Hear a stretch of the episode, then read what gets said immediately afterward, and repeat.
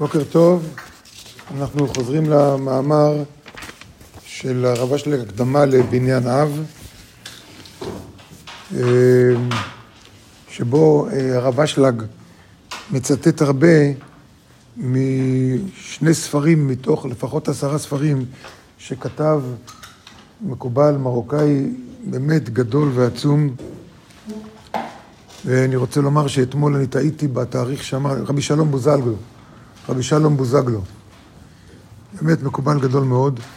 אני טעיתי בתאריך שלו אתמול. תודה רבה לכל התלמידים שכתבו לי, העירו לי.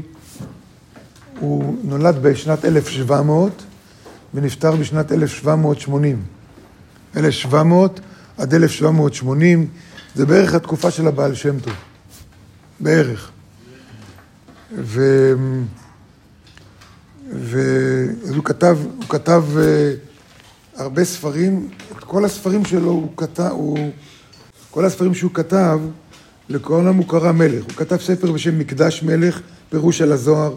הוא כתב ספר בשם מדרת מלך, על מאמרים על עץ החיים. הוא כתב ספר כיסא מלך, על תיקוני הזוהר, פירושים תיקוני הזוהר.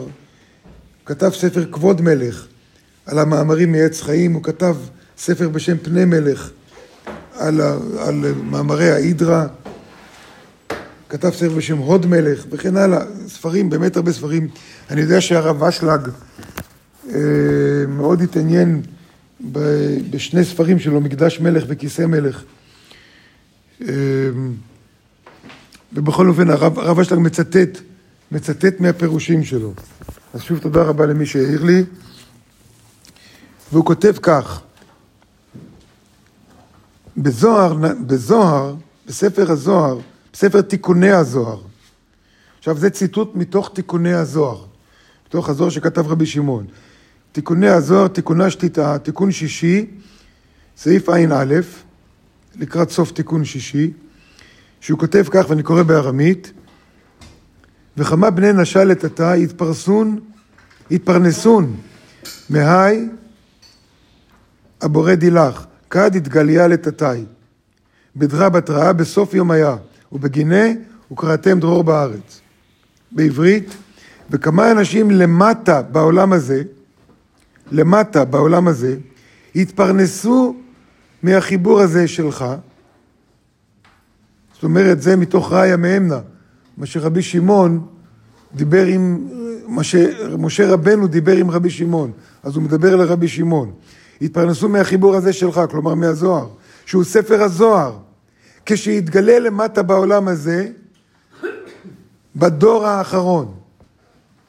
זאת אומרת שרבי שמעון כתב את הזוהר, ומשה רבנו בא ללמד אותו, כבר הוא אמר לו, זה יהיה בהסתר הרבה שנים, וזה יתגלה בדורות האחרונים.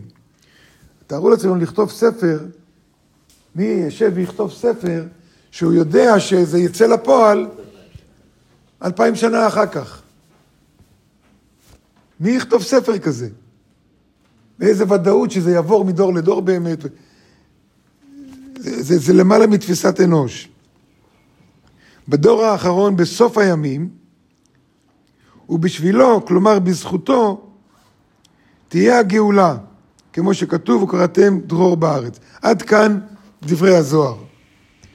אני שוב קורא, וכמה אנשים למטה בעולם הזה התפרנסו מהחיבור הזה שלך, רבי שמעון, שהוא ספר הזוהר. כשהתגלה למטה בעולם הזה בדור האחרון, בסוף הימים, ובזכותו תהיה הגאולה.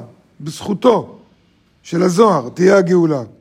כמו שנאמר, וקראתם דרור בארץ.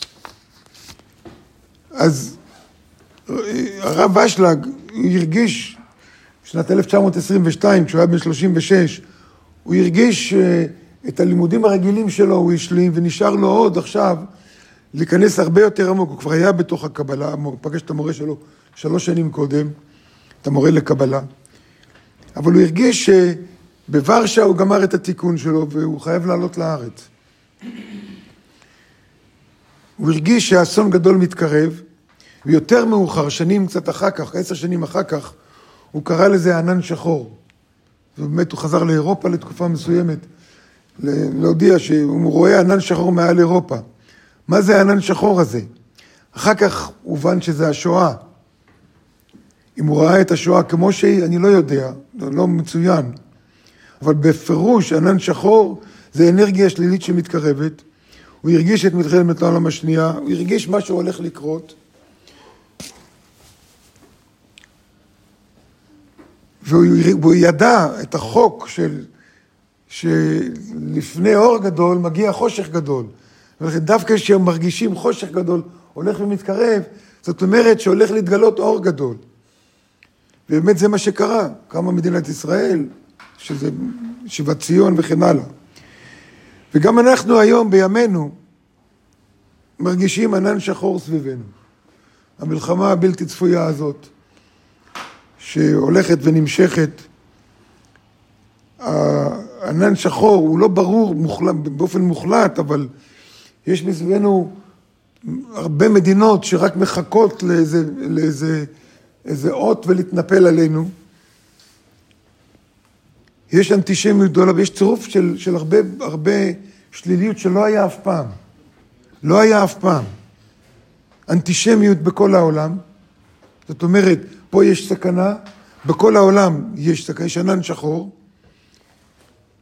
מלווה באדישות של רוב העם לחוכמת הקבלה, ולרצון להבין את החיים, וזה נכון שאחרי המלחמה הזאת יש שינוי, יש שינוי גדול, ובוודאי בקרב החיילים, המילואים והסדיר, זאת אומרת, זה כולל הרבה אזרחים, בקרב החיילים מרגישים שאי אפשר לחזור למה שהיה קודם, אבל זה עדיין לא לכיוון של חוכמת הקבלה. מדברים על אחדות, אי אפשר לחזור לזה מה שהיה קודם, בסדר. אבל לא ממש להבין. וזה מה שתמיד היה חסר, תמיד היה חסר. על להבין שהאור הוא מעורב בזה.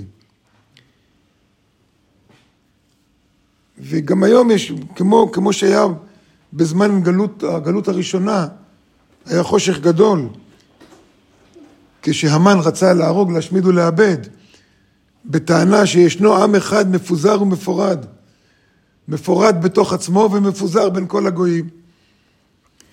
וזה מה שגרם להמן לרצות להשמיד את העם שלנו. זה היה חושך עצום אז, ומיד אחרי זה, ממש 3 שנים אחרי זה, הצהרת כורש, 4 שנים אחרי זה, שיבת ציון, והקמת בית המקדש השני. אז גם עכשיו רואים עננים שחורים, ודווקא יש בזה סימן טוב. לכן אני מציין את זה, זה נורא מפחיד. זה מפחיד, כמו שהמן הפחיד, כמו שהשואה היא דבר מפחיד.